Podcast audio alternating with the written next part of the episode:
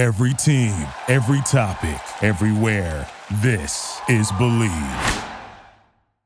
It is quite an exciting time of the year for sports, ladies and gentlemen. Sophomore sensation Lamar Jackson is redefining what it means to be a dual threat quarterback in the National Football League. Odds on Jackson to win the MVP race were at 50 to 1 to begin the season and have plummeted since, especially since Saturday, making my bookie's prop selection more attractive than ever. And then we have one of the most stacked UFC cards in a long time Conor McGregor versus Cowboy Donald Cerrone this Saturday all highly anticipated matchups right in the betting capital of the world in Las Vegas, Nevada. And without a doubt, people are going to be looking to get in on the action, and we have the best place for you to go.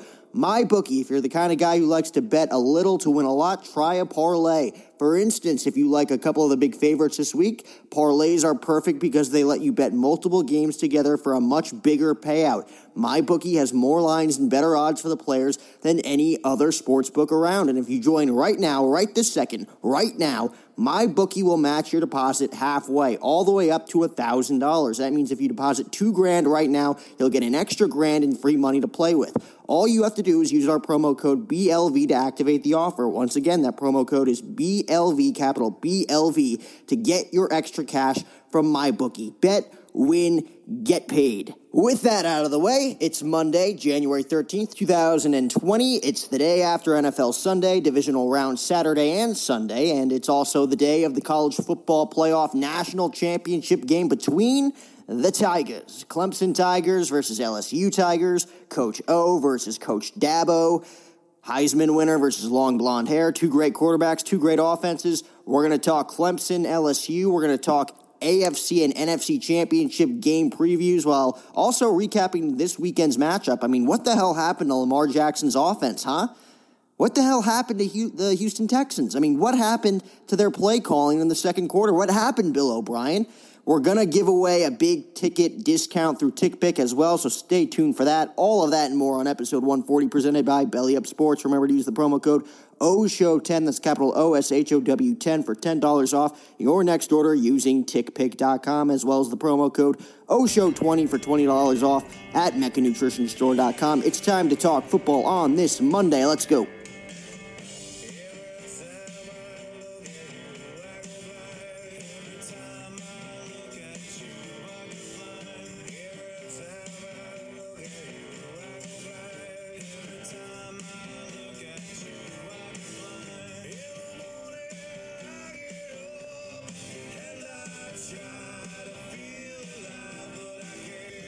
So the national championship game takes place tonight in New Orleans, Louisiana. It's the number one LSU Tigers, 14 0 versus the number three Clemson Tigers, also 14 0. How did these teams get here? Let's take a look. LSU. Uh, they ascended to new heights in its third season, of course, with Coach O as full time head coach, and it took a major shift in offensive philosophy for the Tigers to take off. I mean, all offseason, Coach O talked up his decision to hire New Orleans Saints uh, assistant Joe Brady to the run offense alongside longtime confidant Steve uh, Ensminger. It, it, wasn't just lip service. I mean, LSU went from the 69th best offense in college football in 2018 to the number one offense in 2019. I mean, they earned Brady the, the Broyles Award given to the college football's top assistant. Brady's influence on the team was evident early in the year, but so was the progression of quarterback Joe Burrow. So Burrow transferred to uh, Baton Rouge from Ohio State, of course. Everybody knows that but was average in his first year as the team starter, average at best. It was pretty clear when Joe Burrow threw for 471 yards and four touchdown passes in week two over Texas that things would be a little bit different this year. I remember that game. I'm a Longhorns fan. Hook Hook 'em. They did not hook hook 'em that day. That was not a good day for Texas Longhorns fans. Not a good day for Matthew McConaughey. But from there, LSU cruised through non conference play and beat the hell out of four top 10 SEC uh, teams, including the Florida Gators, the Auburn Tigers, Alabama Crimson Tide, as well as Georgia en route to its first conference title since 2011. That's nine years. The win over Alabama uh, ended an eight game losing streak in the series and launched Burrow to the top of the Heisman conversation. Burrow ends up winning the award in a landslide, becoming the first LSU Heisman winner since Billy Cannon back in 1959. And in the college football playoff semifinal against Oklahoma, Burrow put forth a Heisman worthy performance, throwing for 493 yards, seven touchdowns in a 63 to 28 win. Let me say that again. He threw for 493 yards, seven touchdown passes in a 63 to 28 win over Oklahoma in the semifinal round. Now the Tigers get to compete for the national title in New, uh, New Orleans for the fourth time. Uh, they did in 20, uh, 2003, 2007, and 2011 in the last 20 years. And then Clemson, on the other hand, this is how Clemson got here. The Clemson Tigers are returning to the site of their last loss. So Clemson lost 24 to 6 to Alabama on January 1st, 2018 in the Sugar Bowl in the college football playoff semifinal as Coach Saban advanced to play and beat Georgia for the national title. That's how Tua came about, and now Tua's leaving for the NFL. Clemson's been on a 29 game win streak since then, a streak that's aligned with the arrival of uh, Trevor Lawrence, the sophomore quarterback, has thrown over 6,700 yards, 6,700 yards, and 66 touchdowns over those 29 games. And uh, that's not too shabby. Running back Travis Etienne has rushed for over 3,000 yards and has scored 48 touchdowns. I mean, the, the Tigers destroyed Alabama a year ago to cap a 15 0 season with the national title, most wins in franchise history. They uh, continued that run this season and have outscored opponents by an average score of 45 to 11. There were a couple of close calls, though. Clemson beat North Carolina 21 20 in September and only held on when the Tar Heels went for two in the final seconds and didn't get it. Stupid play call, but what are you going to do?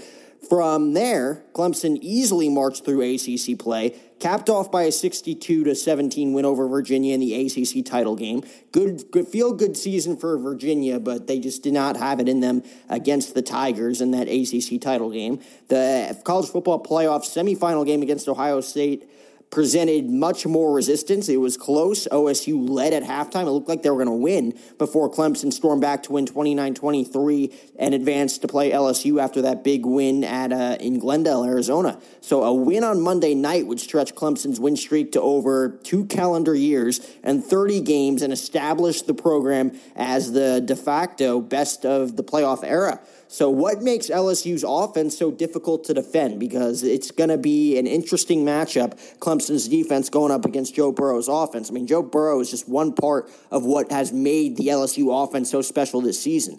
LSU deploys three NFL caliber wide receivers on every single play. I mean, Justin Jefferson, Ja'Marr Chase, and Terrace Marshall uh, with 102 catches for 1,434 yards and 18 touchdowns. Jefferson was Burrow's most reliable target throughout the year. I mean, uh, Chase is the team's big play threat, obviously. Chase leads the team with uh, almost 1,600 yards on 75 catches, an average uh, of 21 yards per catch.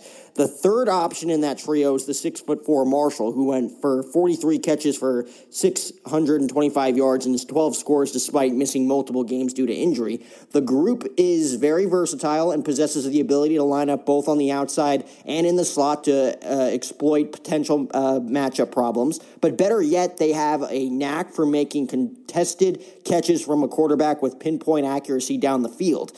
Combine those three with tight end Thaddeus Moss and running back Clyde Edwards Helaire, and you've got a mighty, mighty task for the Clemson defense, especially its secondary. And Burrows says that the key to the offense is to force the defense to, and I quote, defend every single person. Because anybody can get the ball on any given play. They're not designing plays to go to this one guy. They have progression reads that everyone could get the ball on. So you have to be on your toes as a defense and really understand who has each individual player. Otherwise, they'll beat you or they'll find a guy. That's what makes it so difficult to defend. And Burrow, that's what he said in a news conference ahead of the game.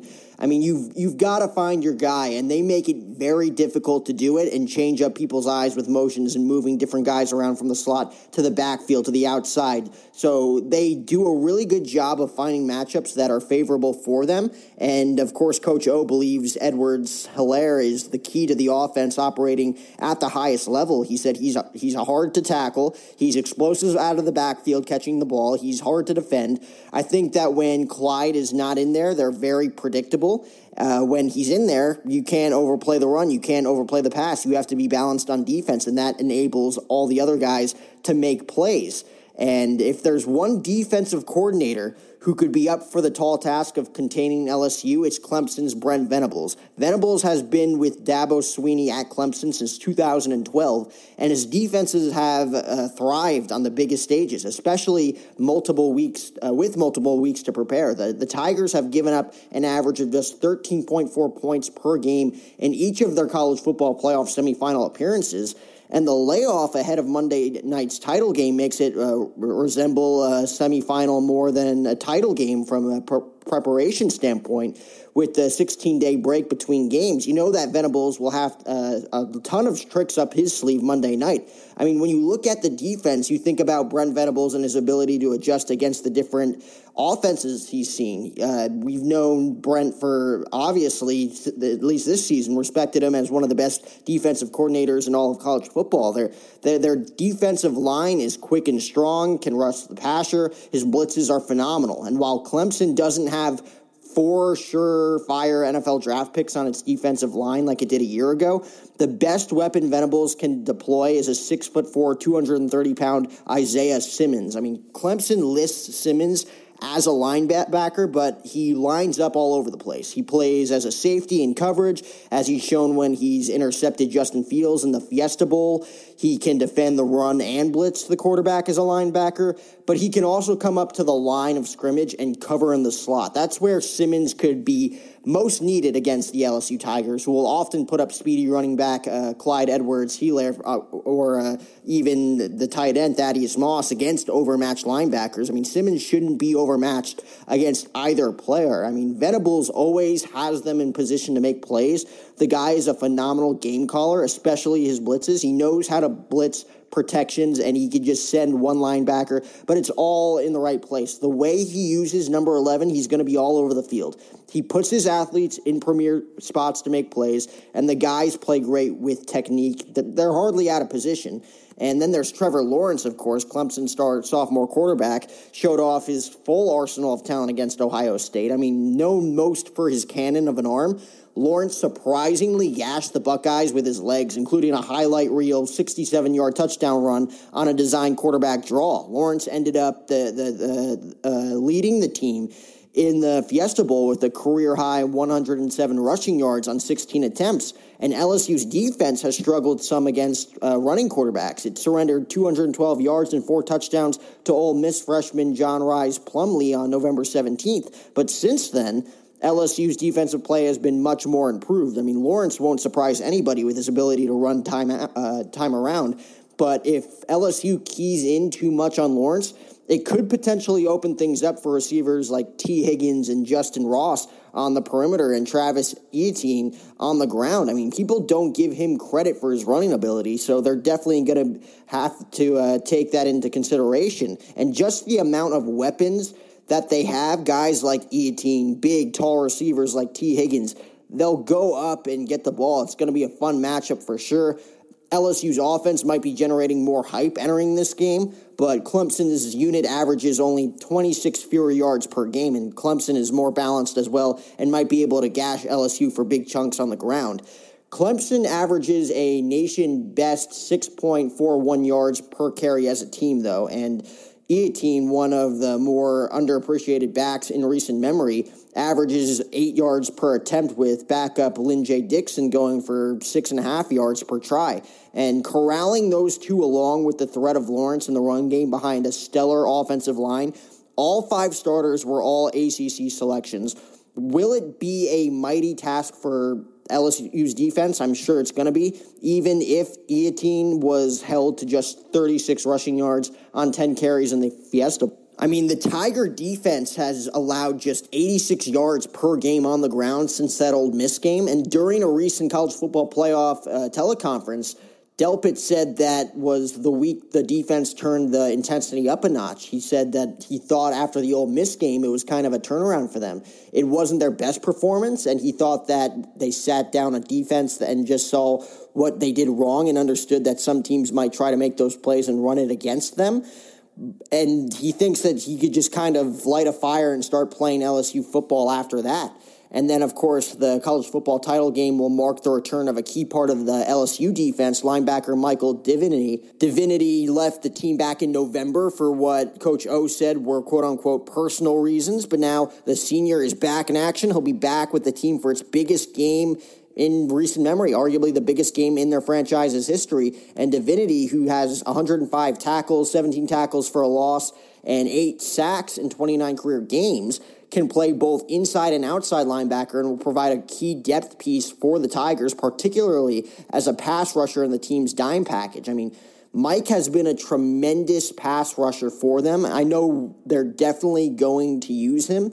He'll be back in a role that, I mean, I guess we'll see what fits best. He's definitely going to play for them, though, to, uh, tonight. And we'll definitely see him in the best situations possible.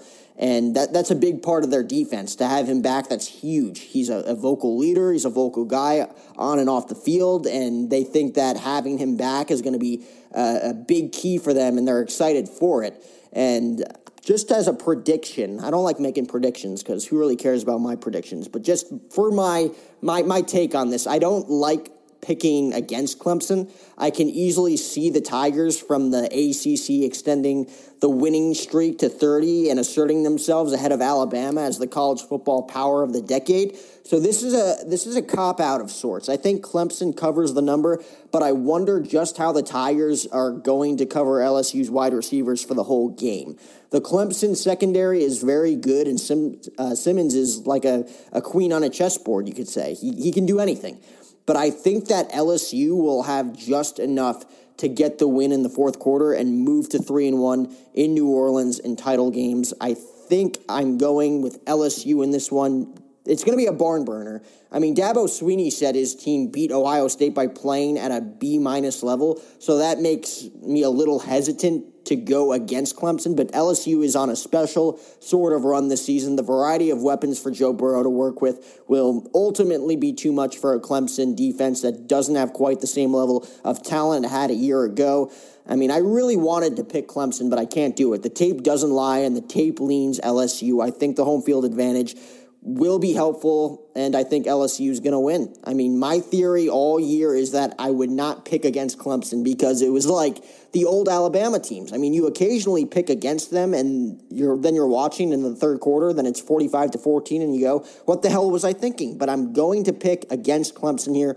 Joe Burrow has convinced me. I may regret this, but LSU is going to win, and I'm, I'm going to guess they're going to win by like 10. It's going to be a shootout. It's going to be like last year between Clemson and Alabama, but LSU is going to win this one. I'm going to say they're going to win by 10. And that all goes down tonight, the college football playoff national championship game between the Clemson and LSU Tigers. New Orleans, Louisiana. Check that game out tonight. Leave your predictions in our DMs at OshoPod on Twitter and Instagram. With that being said, let's talk a little NFL. There are a lot of great games this weekend. Not if you're Ravens or Texans fans, but there are a lot of great games this weekend, a lot of exciting matchups as we preview the AFC and NFC championship matchups. Who's going to Super Bowl 54? Let's find out, but quick, a word from Mecca Nutrition. Do you find yourself constantly working on your physique only to find no real results? Or are you officially fed up with your lack of progress in weight loss and weight gain programs? Then do I have a solution for you. Mecca Nutrition, build a better you. Choose from a variety of products including protein, carbohydrates, creatine, pre workouts, vitamins, and more. Why choose Mecca Nutrition? Mecca Nutrition is a family owned and operated sports nutrition store located in the heart of Bakersfield, California. Mecca's goal is to provide you, the customer, with the best customer service, nationally recognized products that you know are tried and true, and most of all, they have the best prices around. If you have any questions or concerns, Feel free to contact Mecca Nutrition via social media on Facebook and Instagram at Mecca Nutrition. You can email them or you can call the shop as well at 661 695 9061. Again, that's 661 695 9061. I've been using Mecca Nutrition products for over a year and a half now, and for someone with an extremely high metabolism, I can tell you that these products work. I gained nearly 25 pounds of muscle after using Mecca's select products in the protein and carb aisle, with products such as Redcon 1 meal replacement protein and carbs, as well as Neil's hookups. So feel free to call the shop or email Mecca's general manager at Neil or Neil at meccanutritionstore.com. Rumor has it, if you mention Mecca Nutrition, you may come away with an added discount as well, but you didn't hear it from me. So go check it out if you want to transform your body and get into the best shape possible right now. Mecca Nutrition, build a better you. So I wanted to start with the Chiefs and Texans game just because it just happened. I'm recording this on a Sunday. Just happened. I mean, what the hell happened to the Houston Texans? Bill O'Brien, what the hell, man? I mean, Patrick Mahomes stalked up and down the sideline like a field marshal rallying his troops. The brilliant young quarterback implored the Kansas City Chiefs to stay together even as Houston was on the verge of tearing them apart. I mean, the Chiefs were down 24 nothing bigger than any deficit that they had overcome in franchise history. I mean, this is absolute worst case scenario for Andy Reid. Uh, they have to do something special at this point. Everybody's counting them out. They have to go out there and play like they've never played before. And that's exactly what they did. I mean, beginning with the first of his five touchdown passes, Patrick Mahomes and the Chiefs slowly chipped away at Houston's seemingly insurmountable lead. They continued to pick up momentum. They outscored the Texans 28 0 during the second quarter alone. Four touchdown passes from Mahomes in the second quarter. Only once has that ever been done in NFL postseason history. And eventually they reeled off 41 consecutive points before cruising the rest of the way to a 51 31 victory Sunday that propelled Kansas City back to the AFC Championship game for the second consecutive season. So, in doing so, the Kansas City Chiefs became the first team in NFL history to win a playoff game by at least 20 points after trailing by at least 20 points. They matched the fourth biggest comeback in playoff history while winning a postseason game in back to back seasons for the first time ever. Travis Kelce and Damien Williams scored three touchdowns apiece, joining the 49ers' Jerry Rice and Ricky Watters, who did it in the Super Bowl back in, I think it was Super Bowl 29. It was Jerry Rice and Ricky Watters in Super Bowl 29 as the only teammates to score that many times in a postseason game. So, meanwhile, though, Patrick Mahomes led by example as much as by voice. He finished with 321 yards passing, becoming the first player in postseason history with at least 300 yards passing and five touchdowns while running for at least 50 more yards. I mean, you saw him up and down the bench. He was talking to everybody. I mean, that's Andy Reid just told him to settle down. I mean, as a head coach, you can't ask for more than that. And when he's the leader of your team and he's going, "Hey, we're going to be fine. Let's not wait for the fourth quarter. Let's go." And that's exactly what he did. Now, after losing to the Patriots in overtime in last year's conference title game, the Chiefs are back on the brink of their first Super Bowl appearance in 50 years. They're going to host the Tennessee Titans next Sunday in a rematch from earlier this this uh, season after the Titans upset Lamar Jackson and the top seeded Ravens on Saturday. Very, very poor performance from Lamar Jackson. Go to my bookie and do not bet on the Baltimore Ravens.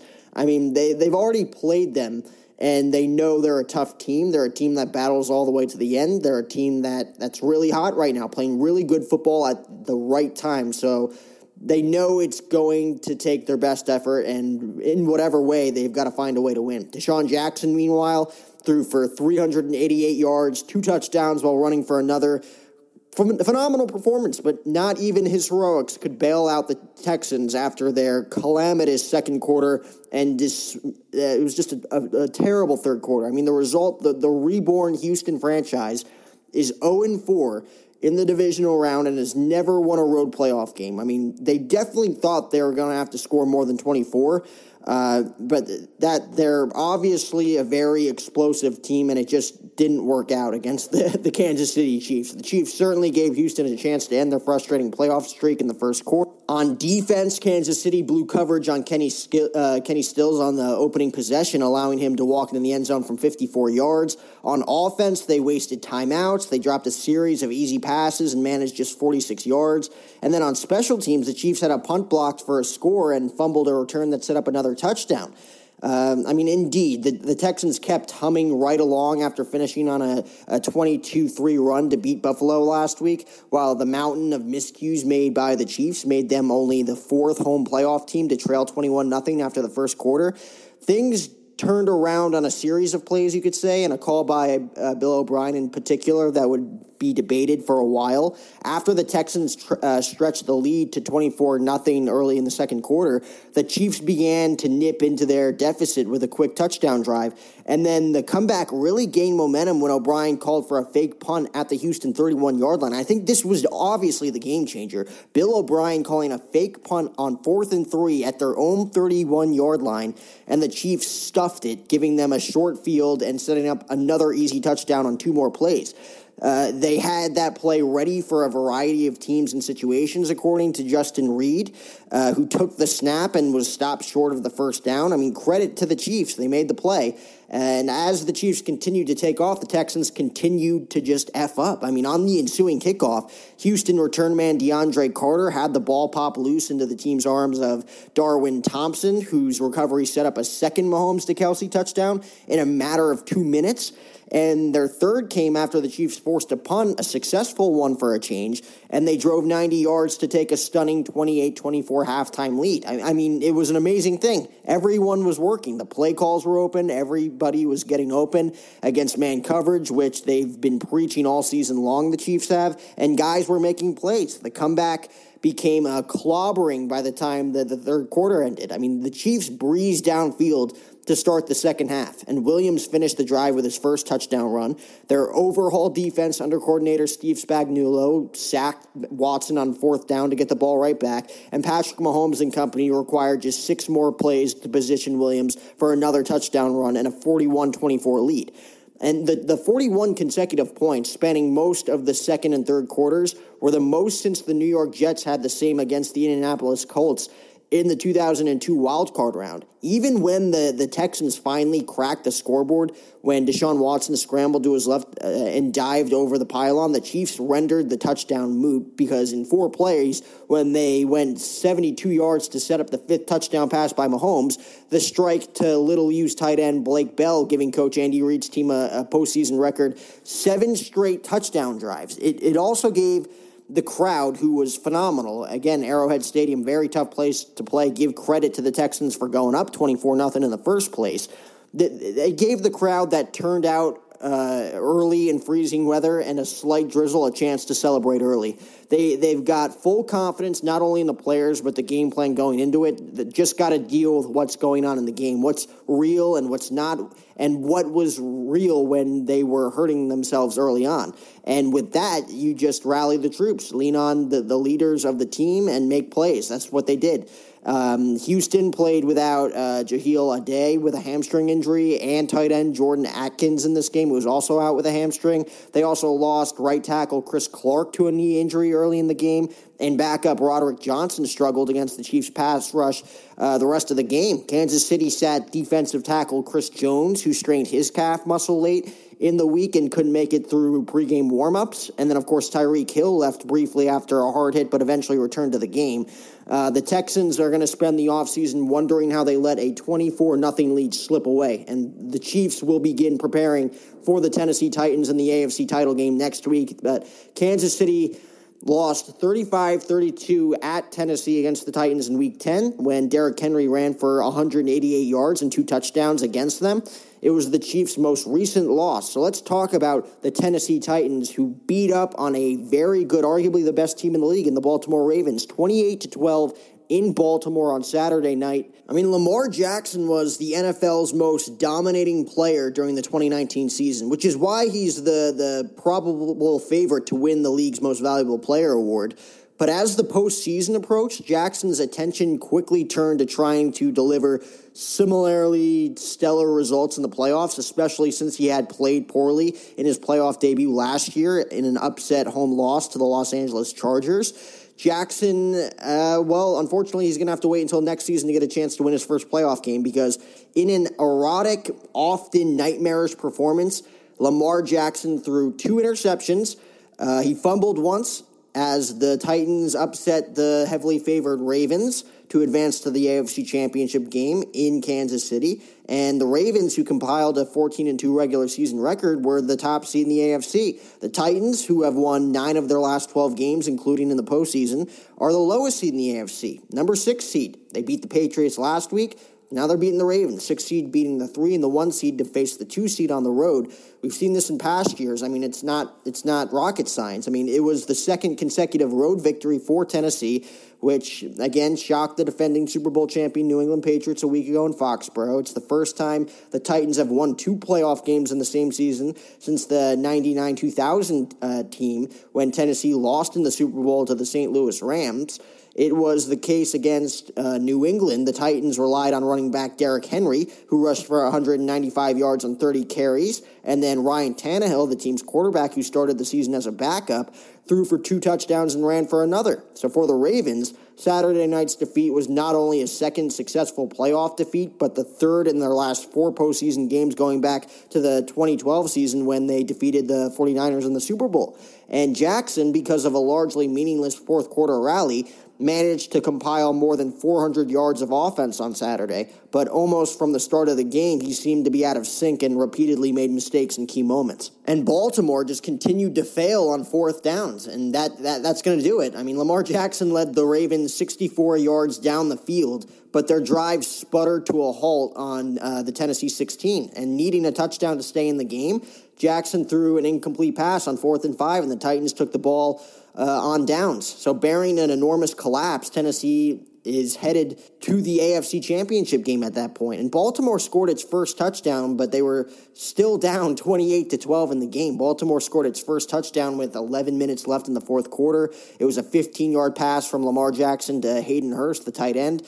And after the touchdown, Baltimore went for two but failed, so the Ravens still down three scores, 28 to 12. They looked better during that drive, marching 88 yards down the field on 10 plays. The highlight was the ridiculous 27 yard run by Lamar Jackson, who made multiple Titans defenders look really silly. I mean, really foolish.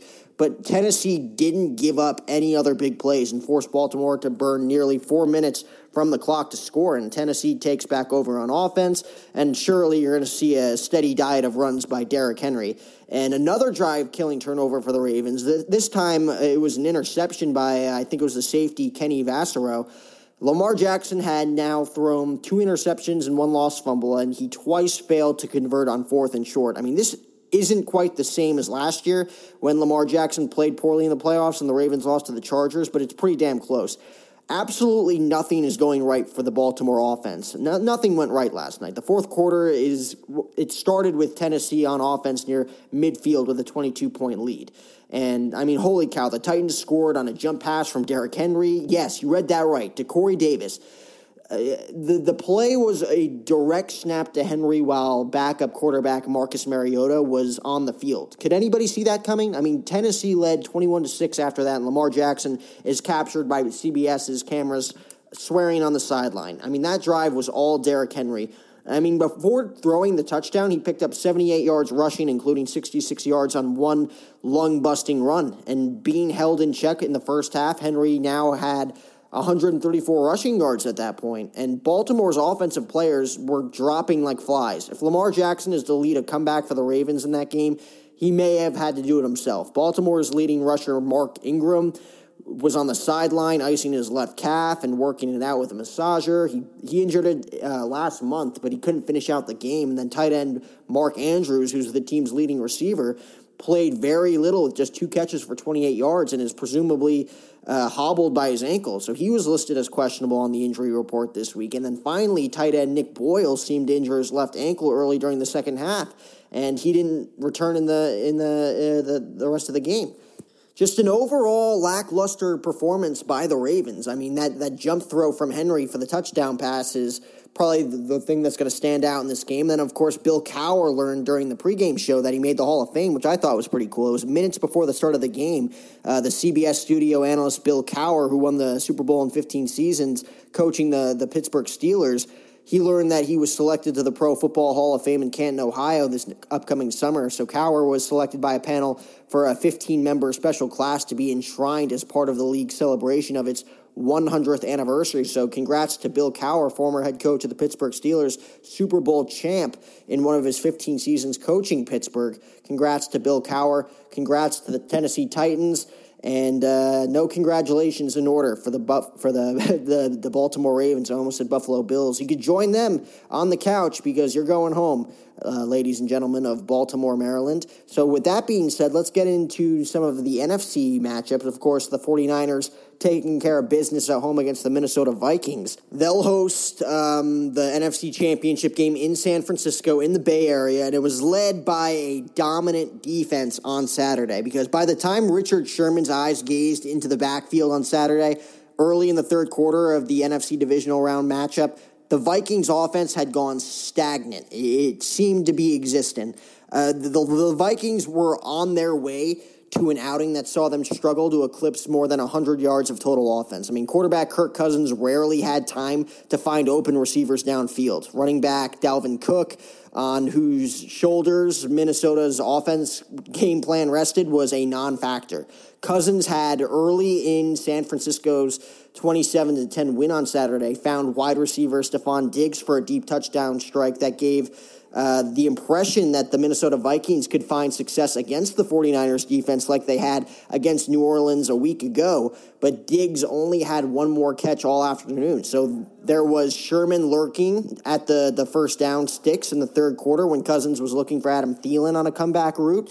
Sherman beat Thielen to Cousins' throw and picked it off. The, the 49ers gutted the Minnesota defense with eight straight rushing plays to go 44 yards and then punch another score, uh, providing the Niners a cushion that would lead to a comfortable three score victory. And if there were any questions about the San Francisco defense headed into the playoffs, consider them answered now. The 49ers allowed 11 points per game through the first seven games of the season. Then, as injuries piled up, allowed nearly 26 per game in the final nine games. But a well rested, well rehearsed group under defensive coordinator Robert Saleh was more than equal to the task against the Vikings, who were eighth in the league in scoring during the regular season. The, the 49ers held Cook, who averaged 81.8 yards per game in the regular season, to just 18 yards total on Saturday. Cousins finished with 172 passing yards, one touchdown, one interception on a 21, uh, I think it was 21 of 29 passing. 16 of those completions came within 10 yards of the line of scrimmage, and seven of them came from behind it. So the Niners sacked Cousins six times, benefiting from the return to health of edge rusher Dee Ford, as well as the continued excellence of Nick Bosa, uh, the presumptive defensive rookie of the year. And San Francisco, of course, going to host the NFC Championship game at Levi's Stadium in Santa Clara, California, to play in their first NFC Championship game since 2013, the right way to play in Super Bowl 54. So either would be a rematch of a regular season meeting. Coach Kyle Shanahan's group split its season series with the Seahawks, losing uh, at home in overtime in week 10, but winning on the road in week 17. Uh, they also dominated the Packers in week 12, 37 to 8, in a game in which Green Bay quarterback Aaron Rodgers was sacked five times and only threw for 104 yards. But I guarantee you we're going to see a different Aaron Rodgers next week. The Packers just defeating the Seattle Seahawks at home 28 23 to advance to the NFC Championship game. And the Packers needed just two first downs from their offense to put Sunday's game against the Seahawks on ice late in the fourth quarter. And they turned to Aaron Rodgers to do it, to get both of them. I mean, Rodgers dropped a perfect throw into Davante Adams' hands for a 32 yard gain on a third down to pick up the first one. And then he hooked up with tight end Jimmy Graham for another third down conversion that stood up after a review of the spot of the ball. That allowed the Packers to run out the clock on a 28 23 win that sends them to Santa Clara to face the 49ers next week for the right to play in Super Bowl 54. Uh, Aaron Rodgers ended the day uh, 16 of 27 for 243 yards and two touchdown passes. Uh, both scoring passes were to Davante Adams, who scorched the Seahawks secondary all day long. He finished the night with eight catches for 160 yards, and then Aaron Jones also ran for a pair of touchdowns as the Packers built a 28-10 lead in the third quarter of the game. And Russell Wilson would engineer a pair of touchdown drives to get Seattle back into the game, and the defense forced a punt to get him the ball back but their possession ended with a punt after Wilson was sacked by Preston Smith on third down. So it was Smith's second sack of the day, and then Za'Darius Smith also posted two sacks as the Packers got big names from their two of their biggest offseason acquisitions, you could say. I mean, their biggest acquisition might have been head coach Matt LaFleur, who is now 14 and 3 in his first year in the job to set uh, to set a coach record against his former boss Kyle Shanahan in the NFC Championship game. So it's Packers, 49ers. It's going to be Chiefs, Titans. I mean, Chiefs at home proving today that it's going to be very tough to beat them. The Titans ran into two very sluggish offenses in Tom Brady and Lamar Jackson. Not to say they didn't play great, they played very great, but they got lucky because both those teams were very lackluster on offense. I, I, don't expect to see the same from Patrick Mahomes at home. I'm probably going to go the Chiefs in the Super Bowl over the Titans, even though they're having a magical run here. And then when it comes to the Packers and the 49ers, it's going to be a close game. It's going to be very, very close. Jimmy G has home field advantage, but I really can't pick a, a winner in that game. I think it's going to be the Chiefs out of the AFC. It's going to be interesting to see next Sunday night who's going to take home the NFC crown between the Packers and the 49ers. Again, Super Bowl 54 lurking in the shadows. Miami, Florida. Jennifer Lopez is going to be there. Shakira is going to be there. Guns N' Roses is going to be there for Super Bowl Fest. It's going to be an awesome weekend. And with that being said, it is time for our TickPick giveaway of the day, ladies and gentlemen. That's right. If you enter, so this is how this is going to work. If you enter for a chance to win here, you're going to get 50% off tickets, Super Bowl tickets in Miami, Florida, if you do choose to go, if you use tickpick.com. So all you have to do is predict the Super Bowl 54 matchup, whether it's Chiefs Packers, Chiefs 49ers, Titans Packers, or Titans 49ers. Does not matter. You got a few other options. You got four or five options there. I'm not really good at math. Was it four options? You got four options here for Super Bowl 54. All you got to do is DM us on either Instagram or Twitter at Oshowpod. That's O S H O W P O D.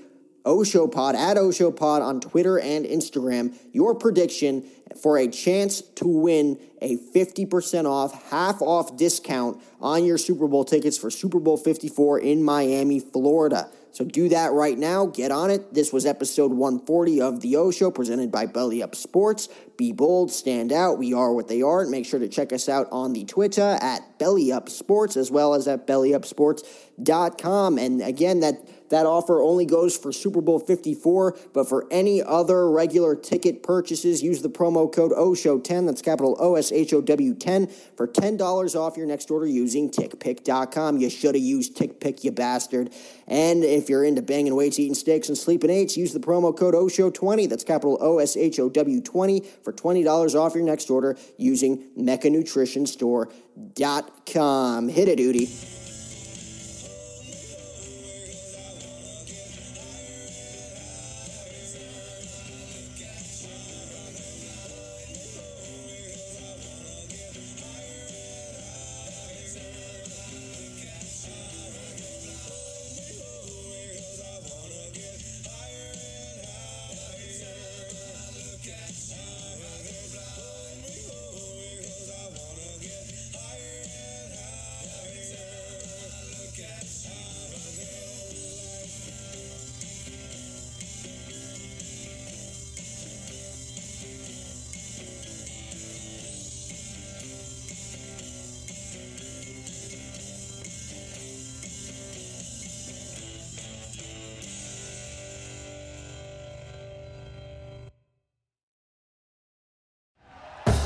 Thank you for listening to Bleav. You can show support to your host by subscribing to the show and giving us a five star rating on your preferred platform.